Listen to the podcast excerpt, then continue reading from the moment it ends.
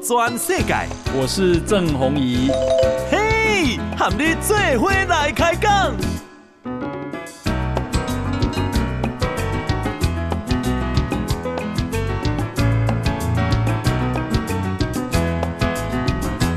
大家好啊、呃，大家好，大家阿曼，我是郑弘仪，欢迎收听今天的报道全世界哈。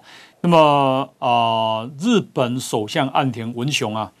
那么今天以自民党总裁的身份，在自民党中央举行选后记者会。呃，他强调将继承被枪杀身亡的前首相安倍晋三的遗志，致力于安倍生前倾力期盼解决的修宪等未竟之志。岸田说：“这一次参议院大选所获得的席次，不光只是对自民党还有公明党联合政权的信任，更代表着希望你们守护日本、开创未来、全力以赴的国民激励，让他们再度有所觉悟。啊，他希望在五年内。”彻底强化日本防卫能力的想法。当然了，他这个还包括啊，对于这个除了修宪之外啊，增强国防之外，对于物价、对于通货膨胀啊，都有提出综合性对策。哈，岸田文雄。好，所以他要走，继续走安倍路线。简单这样讲。那么，美国国务卿布林肯，他在今天抵达东京，去悼唁安倍晋三，并且拜访日本首相岸田文雄。本来，好，这个布林肯啊，在泰国之行结束后就要回到美国，不过他因为安倍被暗杀。临时更改行程，他今天啊飞到东京，啊，那这个去美国驻日本大使馆，跟外交官们一起为安倍的去世默哀。美国总统拜登啊也打电话给岸田文雄，代表美国悼念安倍，而且拜登还去。日本驻美国大使馆去啊、呃，这个献花致祭啊。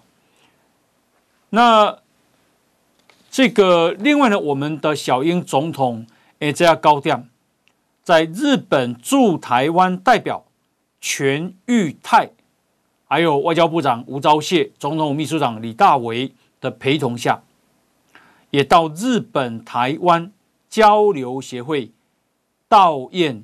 签名，好，你看哦，我们现在叫日本台湾交流协会哦，好，以前呢、啊，都不知道在讲什么呢，好，亚东关系协会，你觉得那是什么挖沟呢？好，还好，这个安倍上来之后都证明了，好，从日本讲叫日本台湾交流协会，从我们来讲叫台湾日本交流协会。啊。那么，诶。今天呢、啊，最重大的新闻之一是啊，这个副总统赖清德已经以小英总统特使的身份已经飞到日本了。今天早上到日本，赖清德是一九七二年我们的国家跟日本断交之后五十年以来。最高层级赴日本的特使，党政高层已经证实，赖清德的行程啊，稍后会由外交部来说明。那么日本媒体都有拍到画面，赖清德在今天早上到日本以后，进入了安倍的家，陪同赖清德到安倍家的。是我们的驻日大使谢长廷。你怎样？副总统代表一个国家的主权。好，换句话说，日本啊、是把台湾当一个国家，同时在这个时候啊、让赖清德用副总统之尊到日本去，这在过去不曾发生，五十年来啊。哦所以这是一个虽然啊，我们不舍赖清呃这个安倍晋三啊的去世，但是这也是一个外交上非常非常重大的突破。而且去想要去啊悼念安倍晋三的，还包括美国的前总统川普。川普说，他正考虑亲自出席安倍晋三的葬礼，啊，目前正在啊这个安排沟通当中。因为他说安倍是他的好朋友，两个人光是电话互通了几十次，多次的互访，甚至打过好几次高尔夫球。好，二零一六年川普胜选，安倍晋三是第一批祝贺川普胜选的外国领导人之一，所以这个时间非常重要。好，那啊、呃，这个昨天是。啊！日本参议院的大选开票，日本总务省说投票率百分之五十二点零五，这是日本战后全国大选投票率第二次突破五成。好，那基本上日本人对政治不像台湾人遐尼热衷，遐尼关心。好，尤其是因为少年人。那啊、台湾是因为边啊，好。有一个中国，一个流氓，一个欢迎欢迎霸道吼的流氓。那么，所以台湾人对台家己的前途，对国家的这个未来非常的关心。那么这一次的这个啊参议院大选，好，安倍所属的自民党获得席次达到六十三席，超过选前的五十五席。那日日本是安尼吼，总共两百四十八席的参议员，那么呃三年改选一半，啊，所以这一次要改选一百二十四席，加上一席补选，总共一百二十五席。那么自民党啊、比上次又多了八席，好，所以呢，诶，可以说自民党啊、这个已经拿到这个。议席的一半，哈。不过啊，日本呢，起码啊，日本警方啊，最高机构警察厅已经介入调查，调查什么？就是讲那个啊，凶手他开第一枪跟第二枪之间啊，相距三秒。一共那正常的维安是听到第一声枪枪声，就会马上把被保护的人，也就是安倍。哦，把它包起来，把人呢、啊、全部把它掩护起来，然后把它啊这个移到安全的地方。可是日本的维安人员这一次都没这样做，公公你要看，开第一枪，那么安倍才捂着他的胸部、也心中，然后才倒下去。哦，所以他们在调查说，到底这有没有问题呀、哦，到目前我看，代志实在是。无可能遐尔单纯呐！哦，金马公啊，按照啊凶手的招供，一共是因为啊，他妈妈哦，因兜啊，因老爸是开建设公司，但是建开建设公司真早就死啊。那老爸借钱给因老母，而、啊、这老母呢，后来啊迷上了啊这个南韩所创办的统一教，哦，所以把钱呢、啊、都捐给了这个统一教。还因刀啊，三个囡仔，好经济困难，家庭都没有钱，连假崩都没钱。所以呢，他想要去打统一教的这个教主，可是啊、哦，这个他找不到。那感觉自民党跟统一教啊关系又很好，所以呢，他就找安倍下手。那找安倍下手，他已经观察过几个地点，可是后来发现那。这个安倍所到的其他地方呢，他都没有机会下手，只有这一次在奈良，他有机会下手。至于枪，好，制作枪的这个材料是在网络上购买的，好，这是他的说法哈。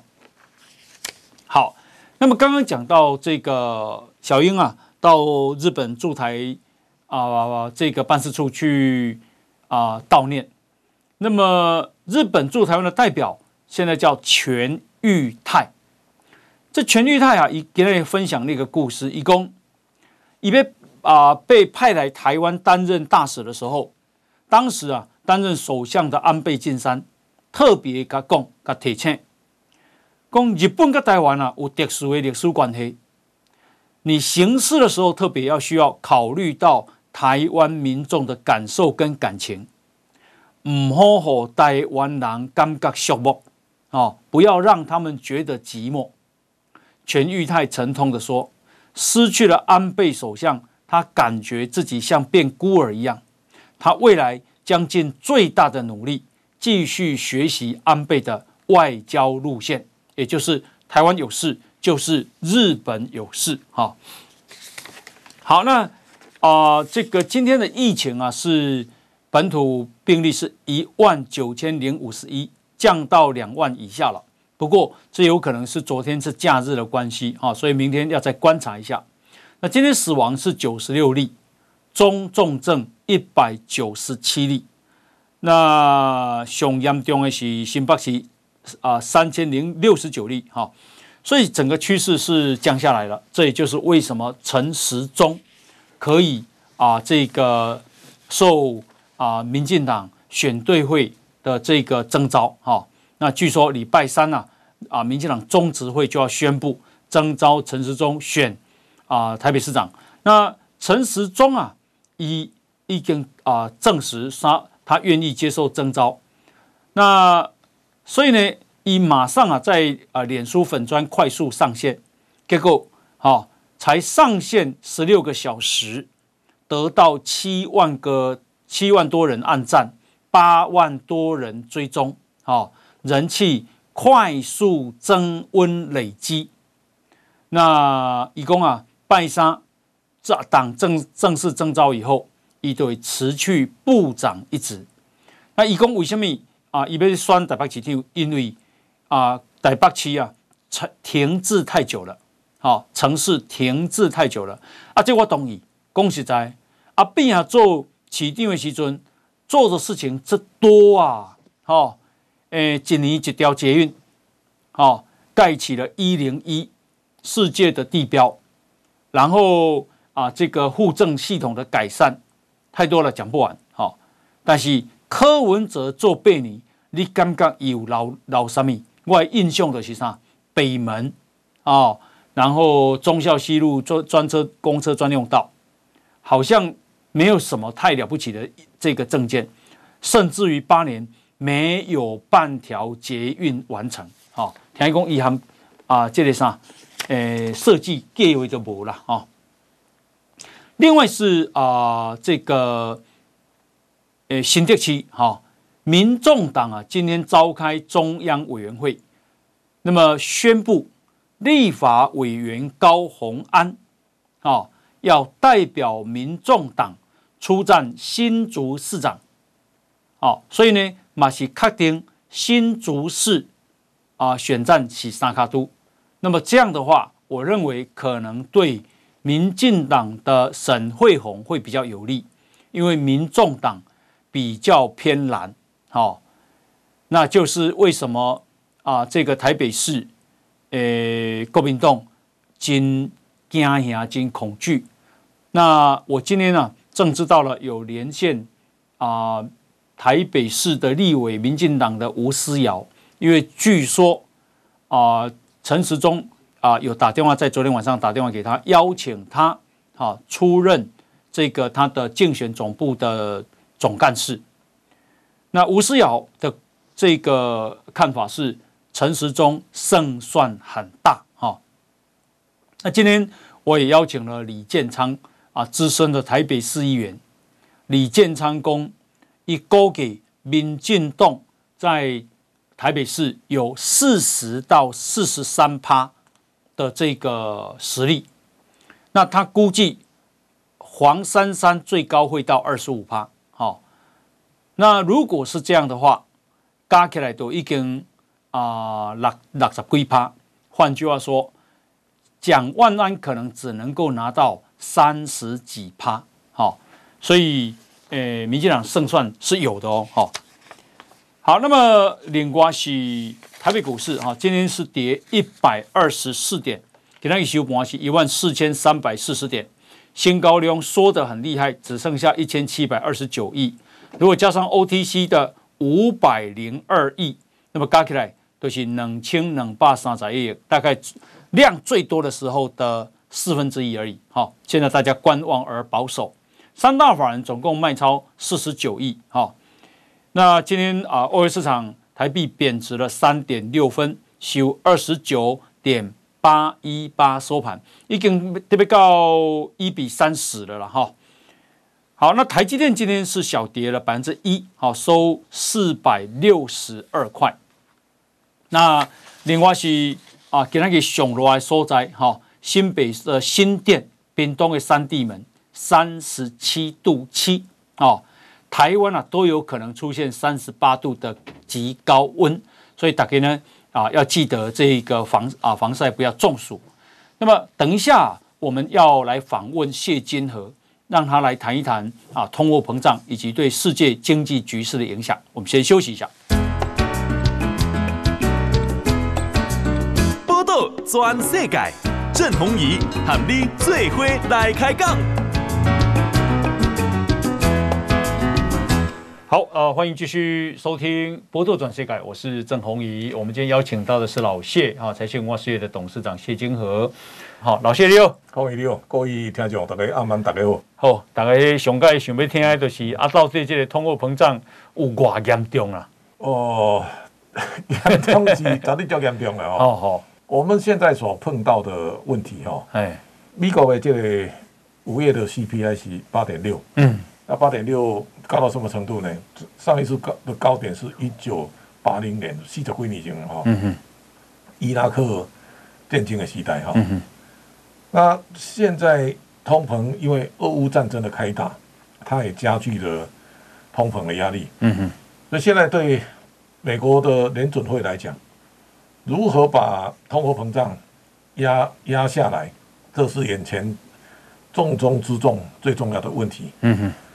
要把通膨压下来，现在第一个你有没有办法把油价好把它打下来？第二个呢，农产品有没有办法把它的供需理顺？让农产品的价格下来。第三个，贵金属哈，还有市场预期心理。那这一些好，包括最近的天然气，嗯天然气最高一立方米是九块三毛二。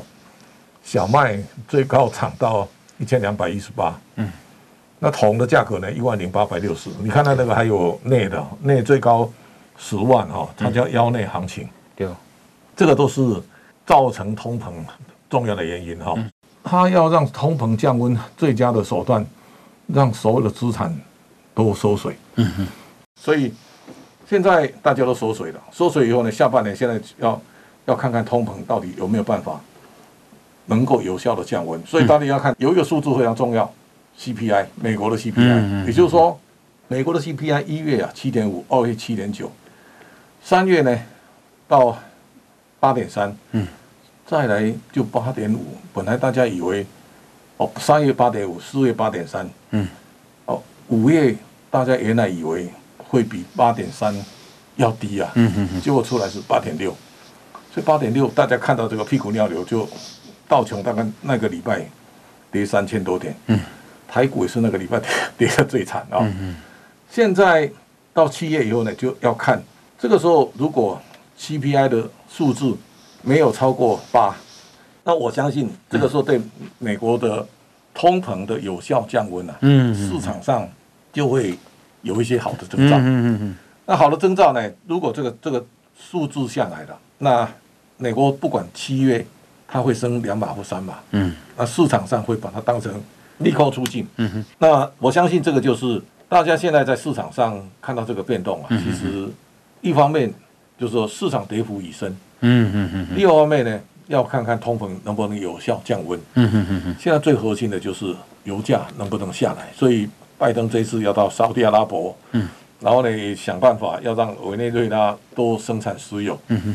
每一次的通膨其实都跟石油有关，所以如果你把历史上往前看，第一次一九七四年，嗯哼，以色列啊去打了埃及跟叙利亚，嗯哼，那个是七日战争，嗯哼，那个时候西奈半岛哦，油价呢一桶从两块九毛五，嗯哼，涨到十二块，现在是一九七四年，下一个就是一九八零年了，油价从十二涨到三十九，就是伊朗发动这个回教的伊斯兰革命，然后呢跟伊拉克对打两伊战争，嗯哼，所以在一九八零年，所以雷根当时刚刚上任的时候，大家记得美国的 CPI 最高到十三点二，嗯哼哼，那雷根找的 Forboker 哈，Powell Volcker 去当联总会的主席，他一口气把美国的利率拉到二十，所以大家印象中台湾有一段时间在争争议那个军公教人员。十八趴优惠存款，那个是一九八五年的事了。也就是说，那个时候利率是高到吓人，所以我们要给公务人员有优惠存款，嗯、所以定十八趴。但是我们都没有人想到，后面利率又变成差不多等于零了。嗯、就是说，这个是在那个时代的一个巨大变化。那现在大家为什么害怕？这个通膨好像回到一九八零年。这个时候呢，我们最少要看到几个关键的指标。嗯第一个，台积电要稳下来。嗯，台积电也要稳下来。第二个，后贵三雄哦，嗯，如果它跌的话，所有股票都会跌。为什么我这样讲？嗯，如果你按照那个花旗他的预测啊，他说他把一百六目标价长荣啊砍到剩七十啊。嗯，我后来发现他说他今年的 EPS 五十六啊，明年三十八点四。嗯哼，后年。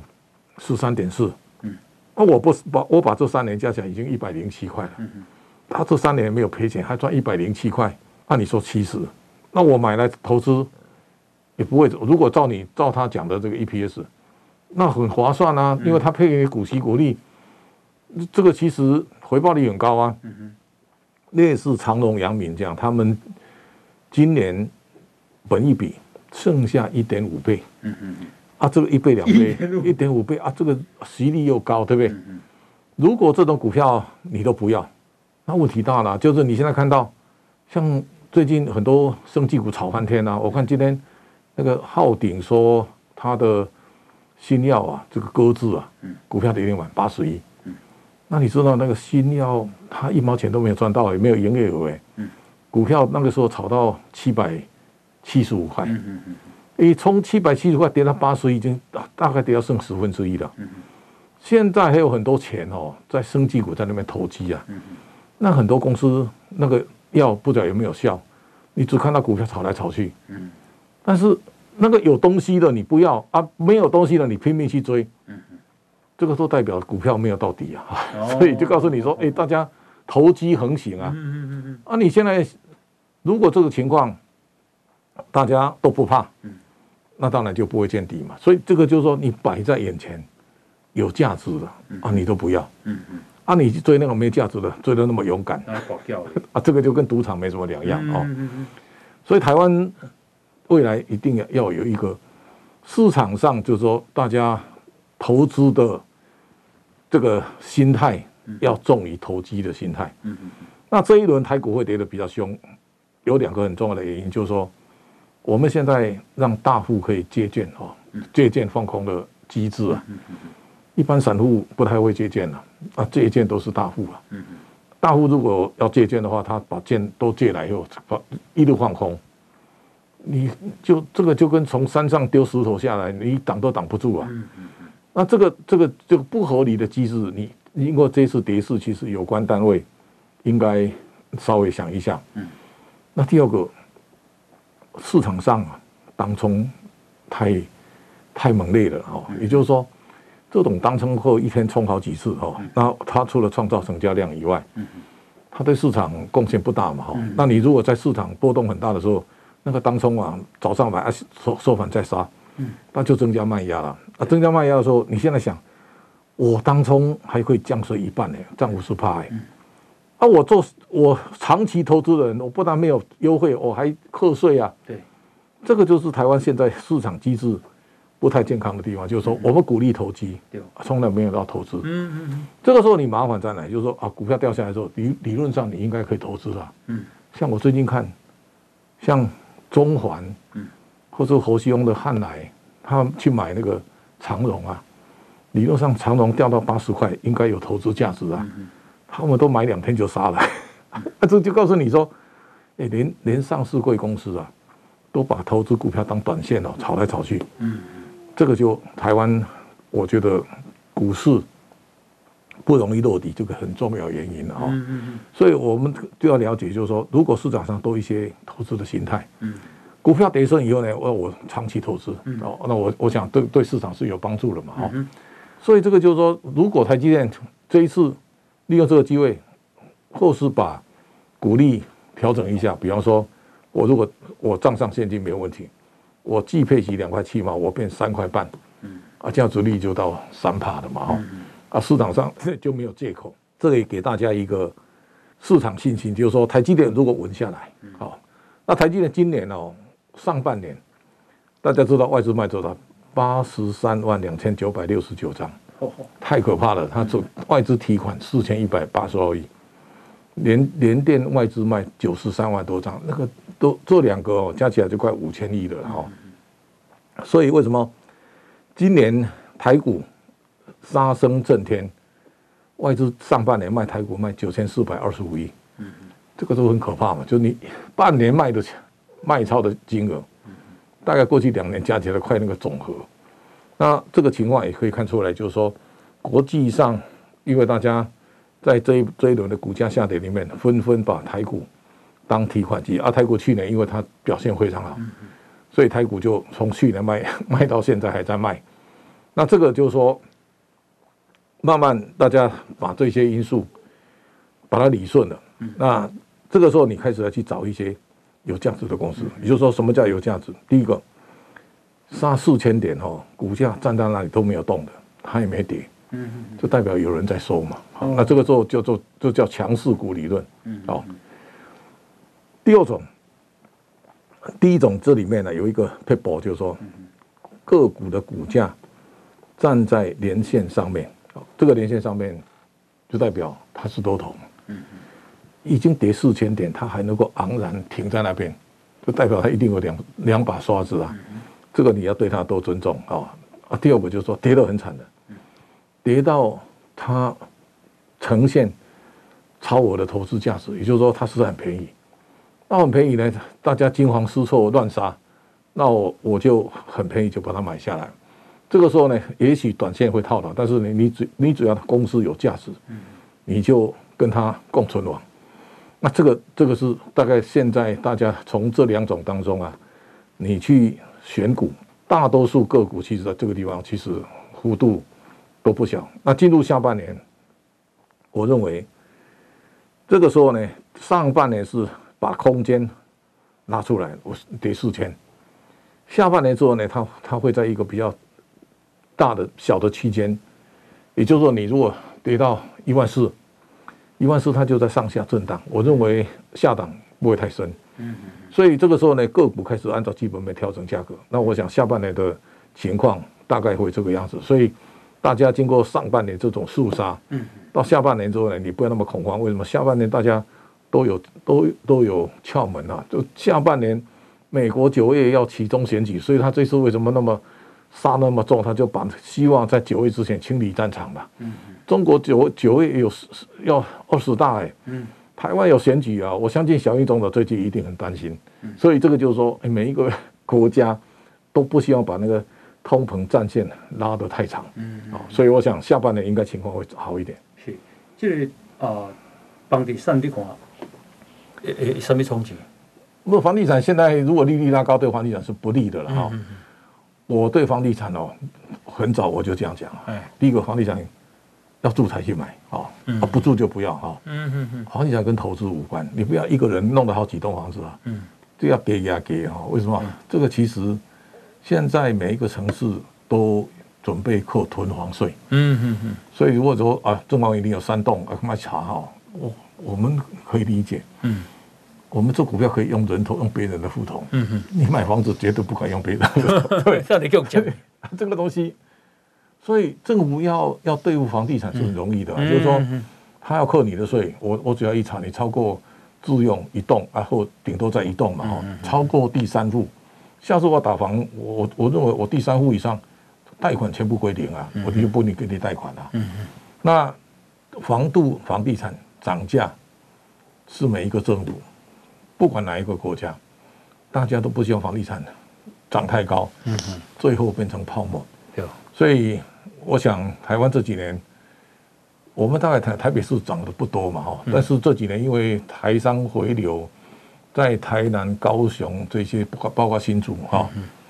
这个地方周边啊，房房价涨得比较多，啊，这个也就算是低价补涨啊，让台湾的房地产大概把价格稍微拉近了。因为以前你看高雄哦，一平二十万豪宅，嗯，台北两百啊，啊，你想这个台湾那么近，高雄的房价只有台北的十分之一，嗯这个是不合理的。有啊，这种不合理，现在这几年去做这个调整，那台湾的房地产也没有全面都大幅上涨，跟它跟九零年不一样嘛，所以。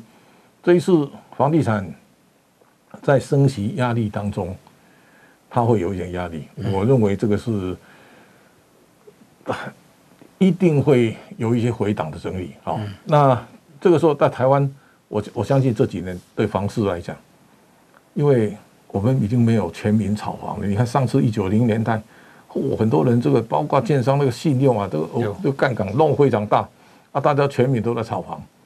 这次大家很冷很冷静啊，那我想这个是有一定极限的哦，所以房地产可能不会是台湾真正要伤脑筋的地方，也就是说，他个别去做调整。我我想价格高的自己回来嘛哈，嗯嗯那房地产大概就这个样子。我我不觉得，我不鼓励大家去炒房，也不鼓励大家超过两户以上的不断去囤房。我我想这个房地产在未来。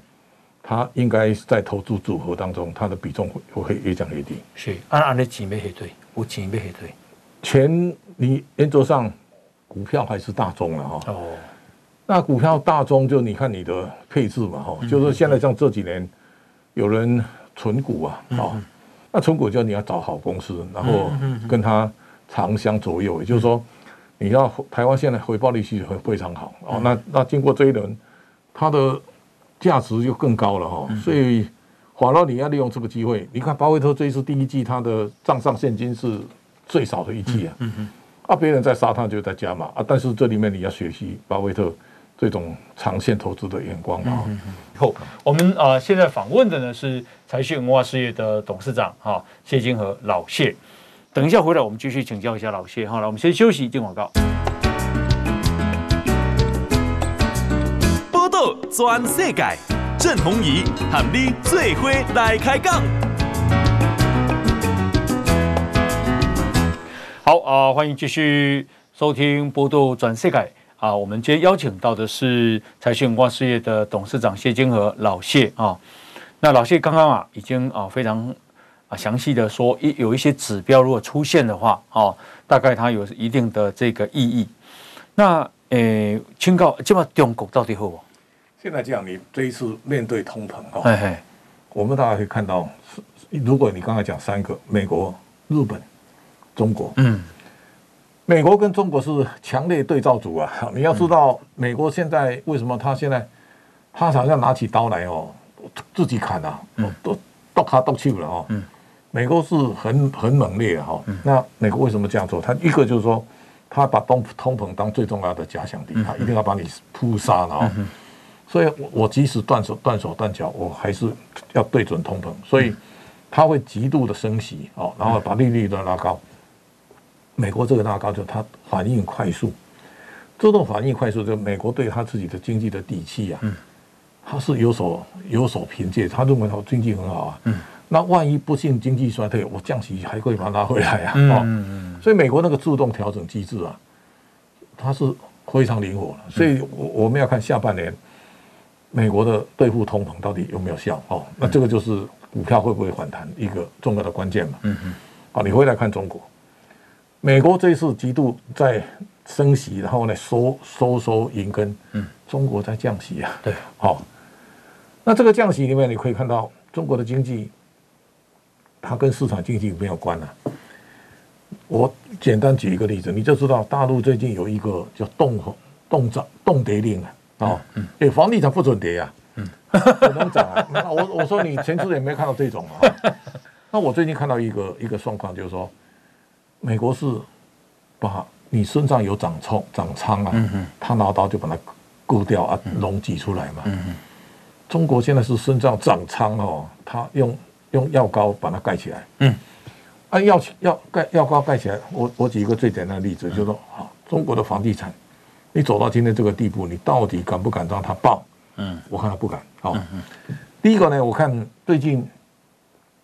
这个半年，在香港挂牌也好，在中国挂牌的房企房地产企业，从恒大开始，到融创、世茂、佳兆业、花样年，什么中国奥园，你讲一大堆公司啊，十几家了，他们股票都停牌，停牌容易，停牌就等于不交易，没有交易啊，没交易，股票跟壁纸没什么两样了。嗯，但是呢，你说理论上这个会倒啊？哎，他也没倒啊，而且他负的债很庞大哎。你看那恒大，恒大现在香港有恒大地产、恒大物业、恒大汽车，嗯哼，啊，现在股票都平平牌，等于股票变壁纸了。对，他在变壁纸以前，三家公司股票加起来没有一千亿啊。嗯哼，但是呢，恒大的债务是一兆九千六百亿。哦，那如果你把那个高利贷加一加，在美元债高息的美元债，嗯，可能三兆。嗯，三兆现在。债务就 parking 在那也没有算啊，三兆台币是吧？三兆人民币啊，哦，那个都天文数字啊。嗯哼，融创负债是一兆一千七百亿，好，多人民币啊，啊，世茂负债六千八百多亿。嗯哼，你现在看这些公司，其实跟死的没什么两样啊，但他还活着啊。嗯哼，他活着就告诉你，他们现在那个债务啊，通通丢给银行嘛。嗯哼，那你丢给银行。暂时不算，那你想说，如果这个在在自由经济的国家，你怎么可能？那老早人家就去就就去算你的账了。现在有有人买恒大的房子，跑到恒大的工地去搬砖头啊，啊，就告诉你，他很多的案子是无以为继啊。那恒大的债务的危机，其实它是隐而不发嘛。那隐而不发，其实中国有非常多的产业。这种房地产是其中一个，也就是说，理论上中国的房地产的泡沫，应该要被挤爆，嗯，但是呢，它不去挤，而且还就把你搁在那里，嗯，好像你死了，但你好像还没死哈，嗯，啊，这个就是说，用用国家力量把这种债务啊先 parking 一下，嗯嗯，那 parking 到底你最后要不要算啊？你你要硬做下去，你总要算账的啊，嗯哼。啊，这些公司其实他不可以宣布他已经死了了哈，但他都没死哈，所以就告诉你说，中国潜在的压力没有解除。那他现在用尽各种方法，比方说李慧良宣布用两千亿来振兴汽车业，包括新能源车，你看比亚迪股价大涨。啊，另一方面呢，你看到像这些阿里巴巴股价都跌七八成了，像哔哩哔哩啊，这个中国快手了啊，这个。美团、啊，他们大概都跌了六七成、七八成，嗯，股价跌得很深啊，所以他这次领先抗跌啊，但是基本面没有化解。那第三个再看日本，日本这一次我认为，我很多人唱衰、看衰日本，嗯，我对日本有一些不同的看法，嗯，大家知道第二次世界大战以后啊，日元是三百六，嗯哼，你没想到在二零一一年日本海啸的时候。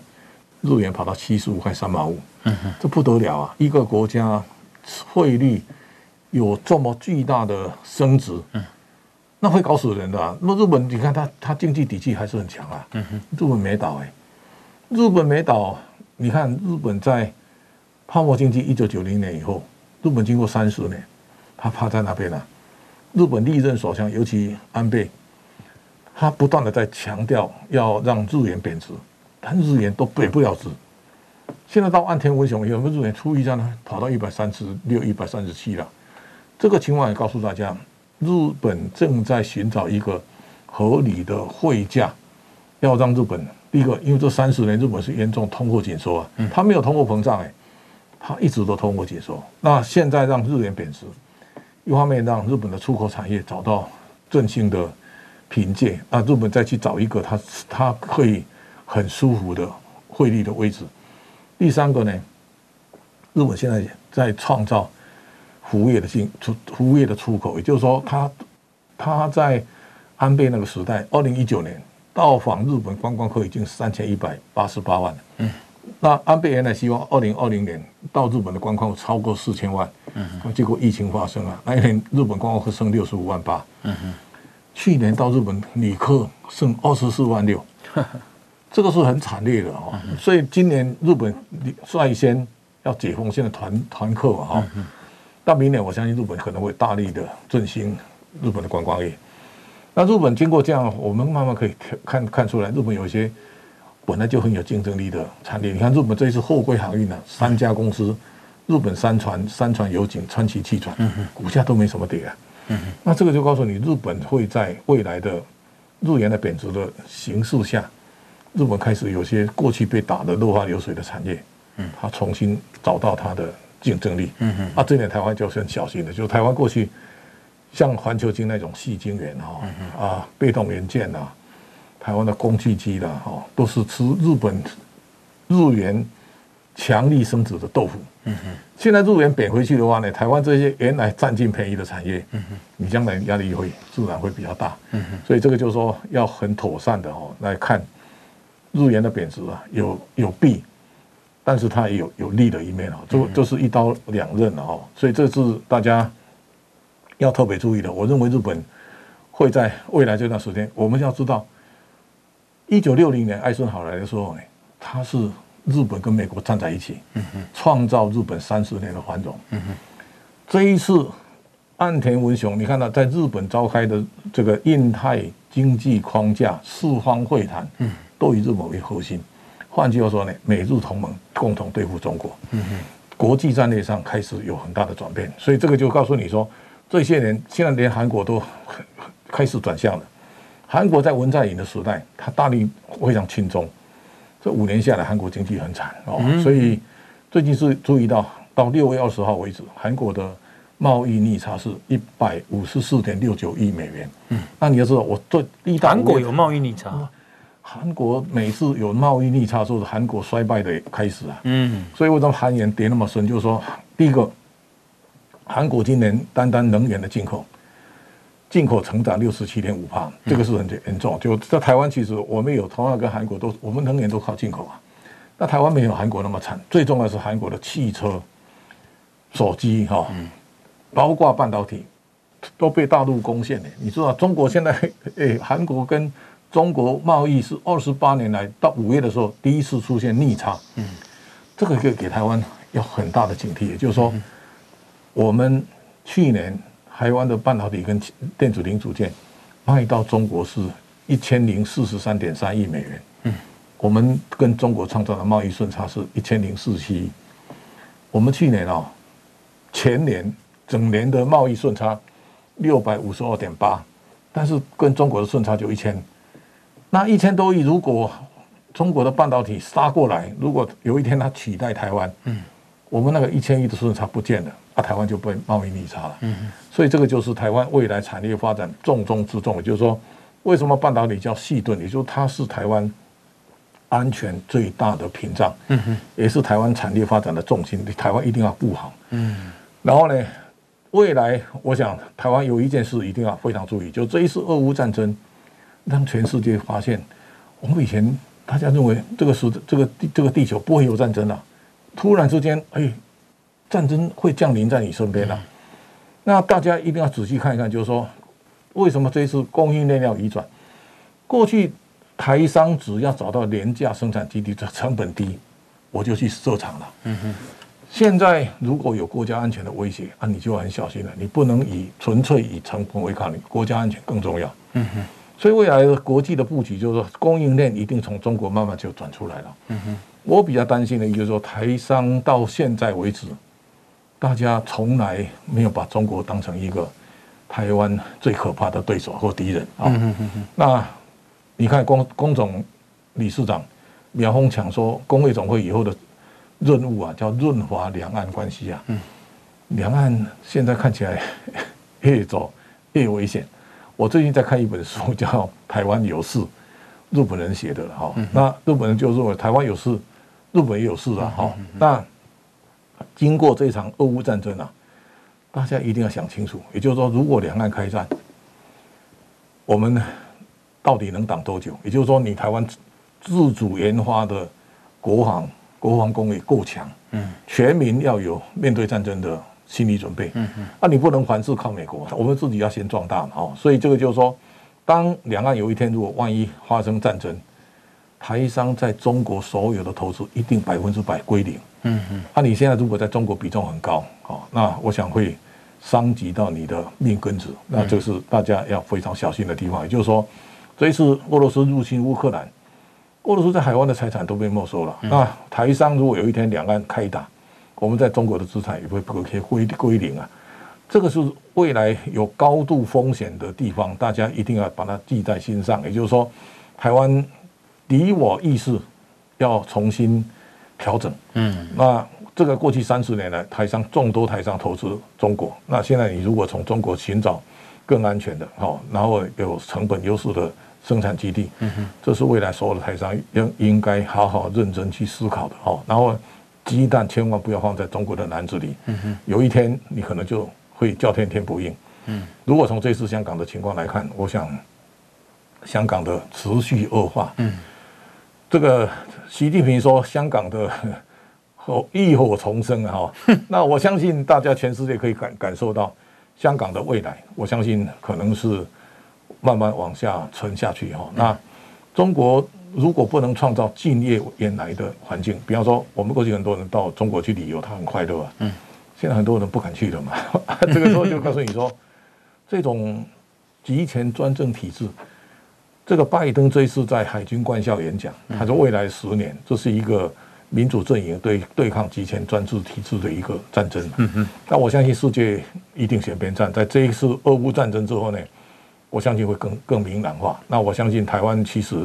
对所有每一个人，或对这个我们企业界来讲，可能大家心理上要重新调整以前没有过的心态。嗯，那最后能问清警告老谢的是，哎，比特币从六万八现在变成一万八千多，一塞倒出来。不是，现在它跟投资无关了哈，嗯、就是说它只是一个衍生性的虚拟的市场嘛。嗯嗯。